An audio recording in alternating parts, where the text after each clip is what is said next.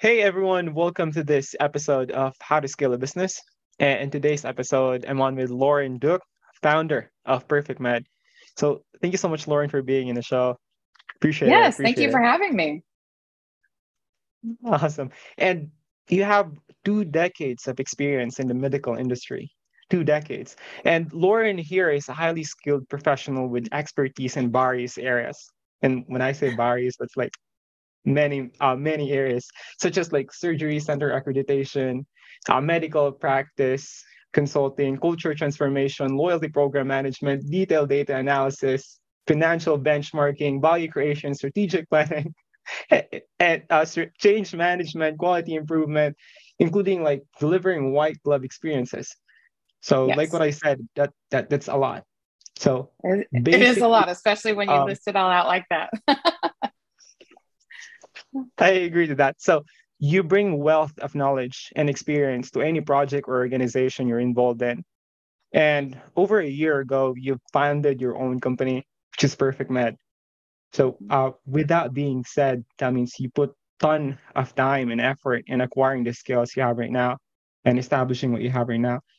So what inspires you? I am inspired by by people that are looking to raise the bar. Uh, I put a huge emphasis on enhancing the patient experience in everything that I do.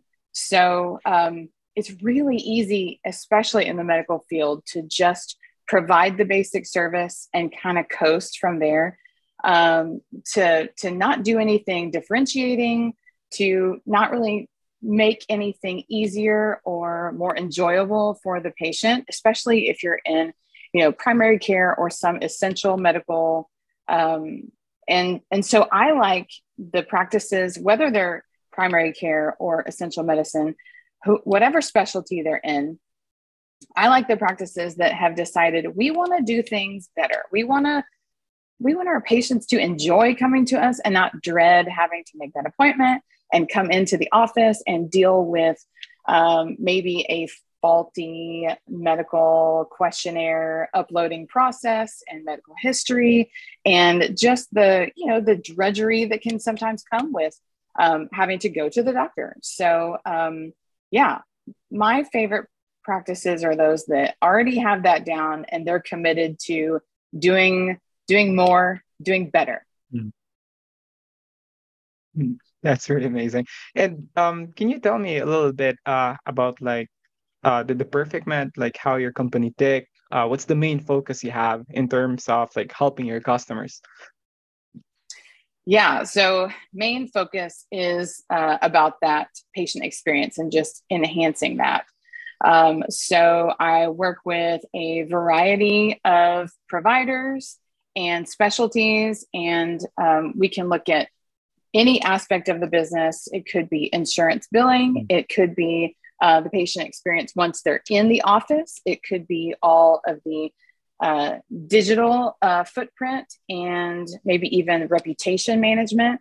Um, but wherever they want to kind of fine tune and tweak, striving for perfection, knowing that there's no such thing as perfection, but that being the goal to get there, um, that's what I'm trying to help these practices with is just um, striving for, perfection so that they, you know, land in that best of space so that they're in the top of their field, providing the best care for the patients that they see.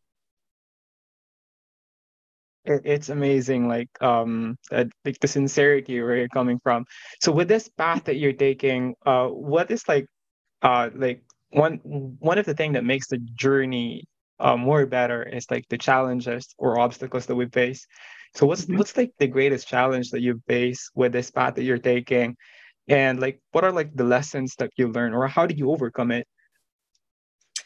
I think some of the biggest obstacles. Um, initially, I wanted to say financial obstacles, but that's that's really not even it. I think the biggest obstacle mm. is getting behind the idea and supporting the idea. Like really understanding um, that these principles are important and committing to um, a greater vision. Committing to a better patient experience is hard. And it takes, mm. sure, it takes financial resources, but it takes time and it takes training and it takes a team of people that have that same mindset and that passion. And that's hard to find. So I think that's one of the biggest obstacles. If you are in a practice and there's a few people that have that passion, then you can you can get at everyone else but if there's just nobody on board and like trying to drag everybody along and convince them that yes this is important yes this is valuable that is a huge obstacle it's like uh, an uphill battle if you're not like surrounding yourself with these people that's um like in the same vision as you do so yeah. um i think you're focusing more in like uh, aesthetic medical practices right that's right. And and how do you um, help this um, uh, people? Uh, how do you provide some? Can you provide some example of like strategies or technique you use to increase like uh, sales? Like for example, the the facial injection, body contouring, and skincare products.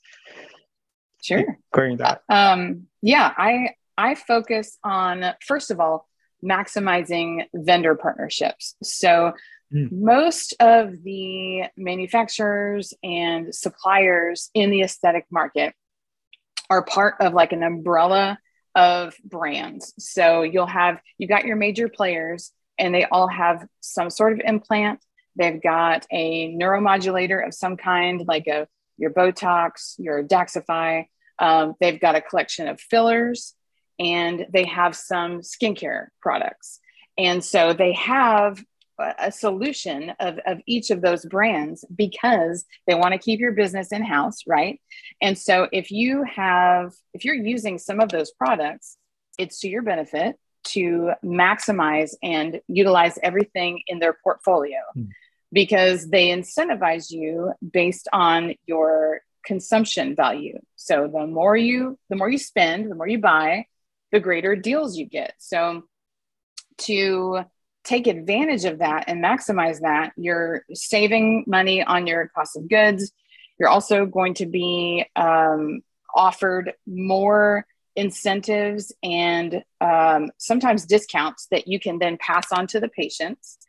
And then you also have access to more perks that you can give patients. You're probably the first to try out a new service or a new product that they have, like before it comes to market full scale.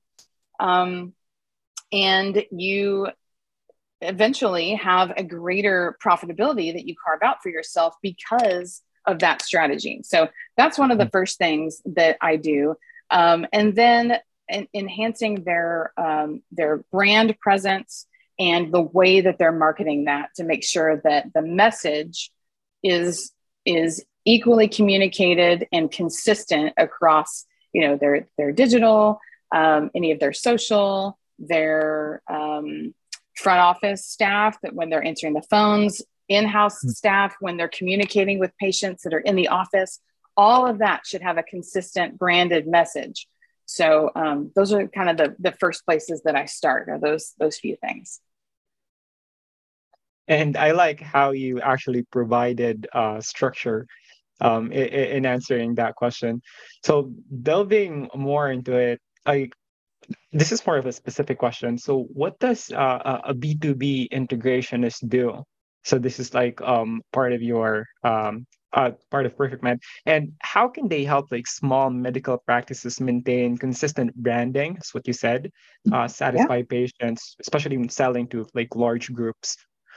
Yeah.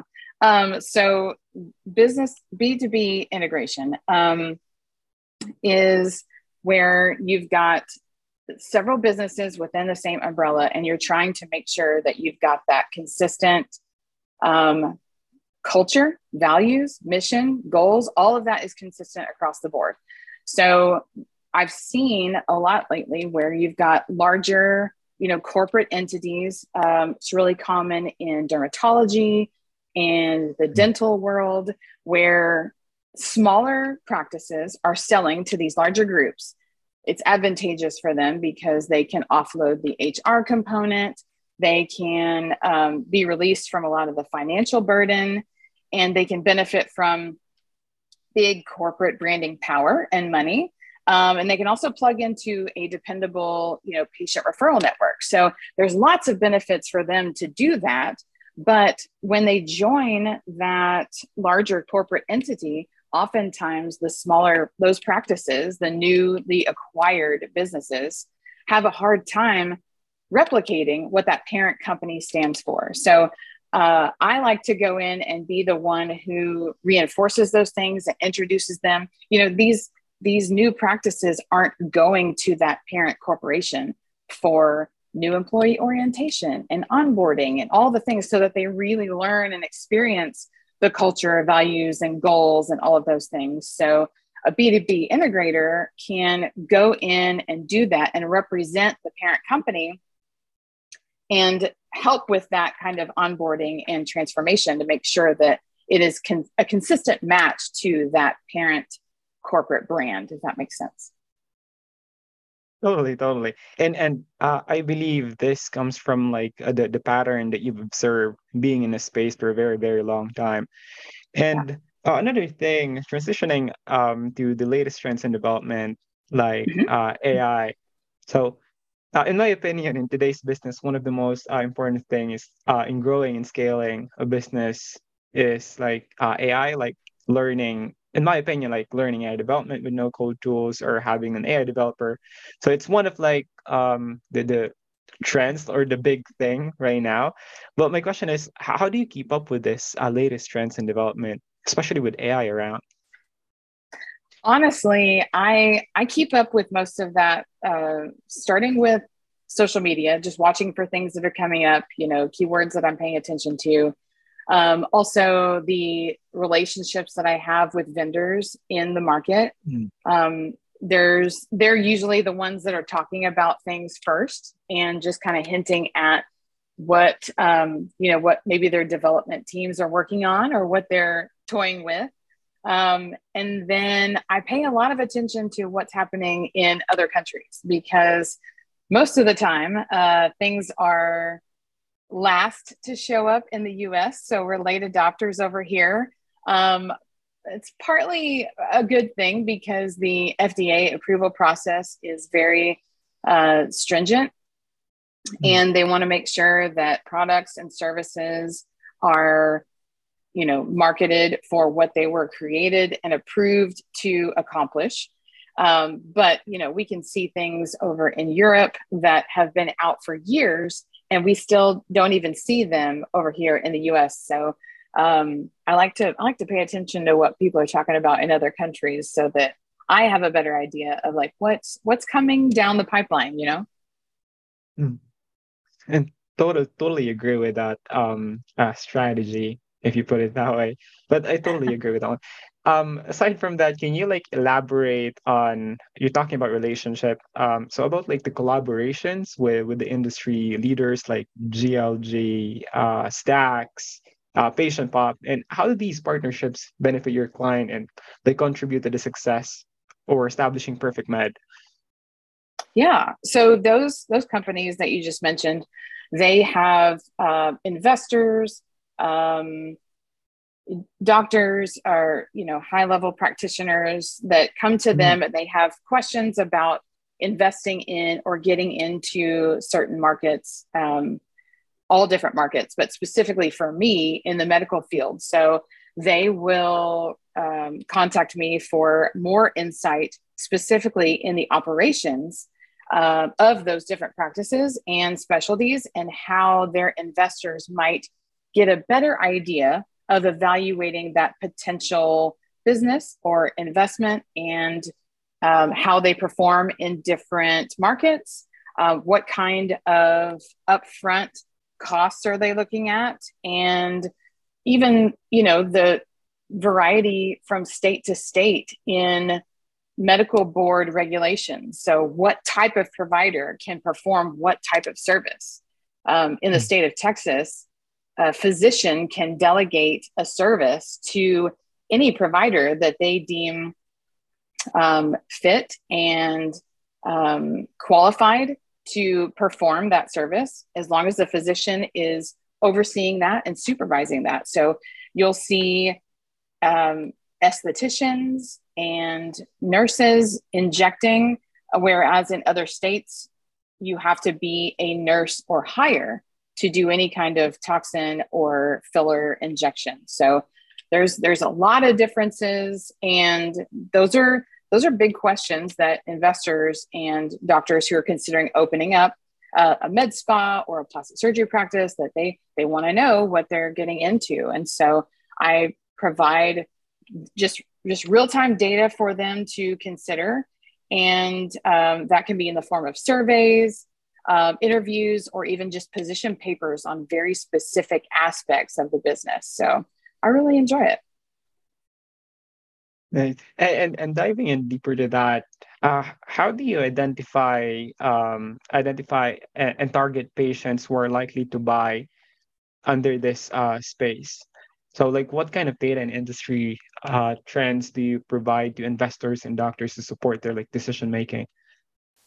Well, thankfully, the the primary uh, suppliers that are in the aesthetic space, those vendors, have done a lot of that work for practices. So they mm. have marketing strategies and tools, ways to target the ideal patient who is a candidate for this procedure or this product.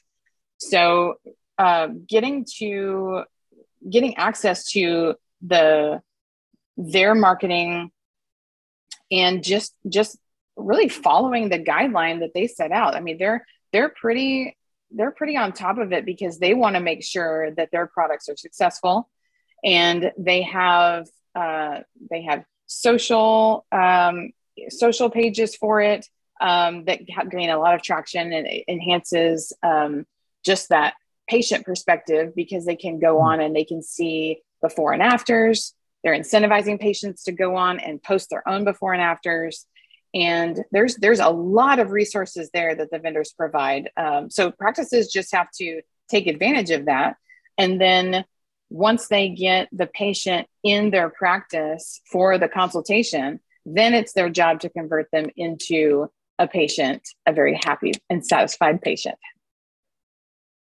That's amazing. Again uh, i really um, like that uh, your the, the answer you're providing to us is pretty pretty structured so uh, I really like that part. And I'll be asking this uh, general question. Majority, I'm like asking this to every um, guest that I interview. It's pretty general. What do you think is um, your core principle? I know probably the answer to this question is already um, said or already included in the answers that you provided earlier. But what's like the the the core principle that you have that allows you to establish what you have right now? Like personal like it's it's pretty personal. Yeah no that's great. Um i would say core principle for me is be intentional you know live with intentionality. I think uh, our approach to everything from you know the way that we work and our personal lives everything should be done with intention. Nothing should be left to chance. So the things that mm. you just allow to happen and come together on their own may not be a true accurate representation of your goals or your vision um, or your mission. So i think as long as the things that you've that you're putting out there have some intention behind them then you know you know you you've thought that through this is the best version of whatever that thing is and this is how I want this to be received. That's that's just amazing. Uh, for it's it's really amazing for me. Um, it somehow connects to the saying like, uh, it's amazing how you can uh think things or say things into existence. So just being yeah. intentional, being deliberate.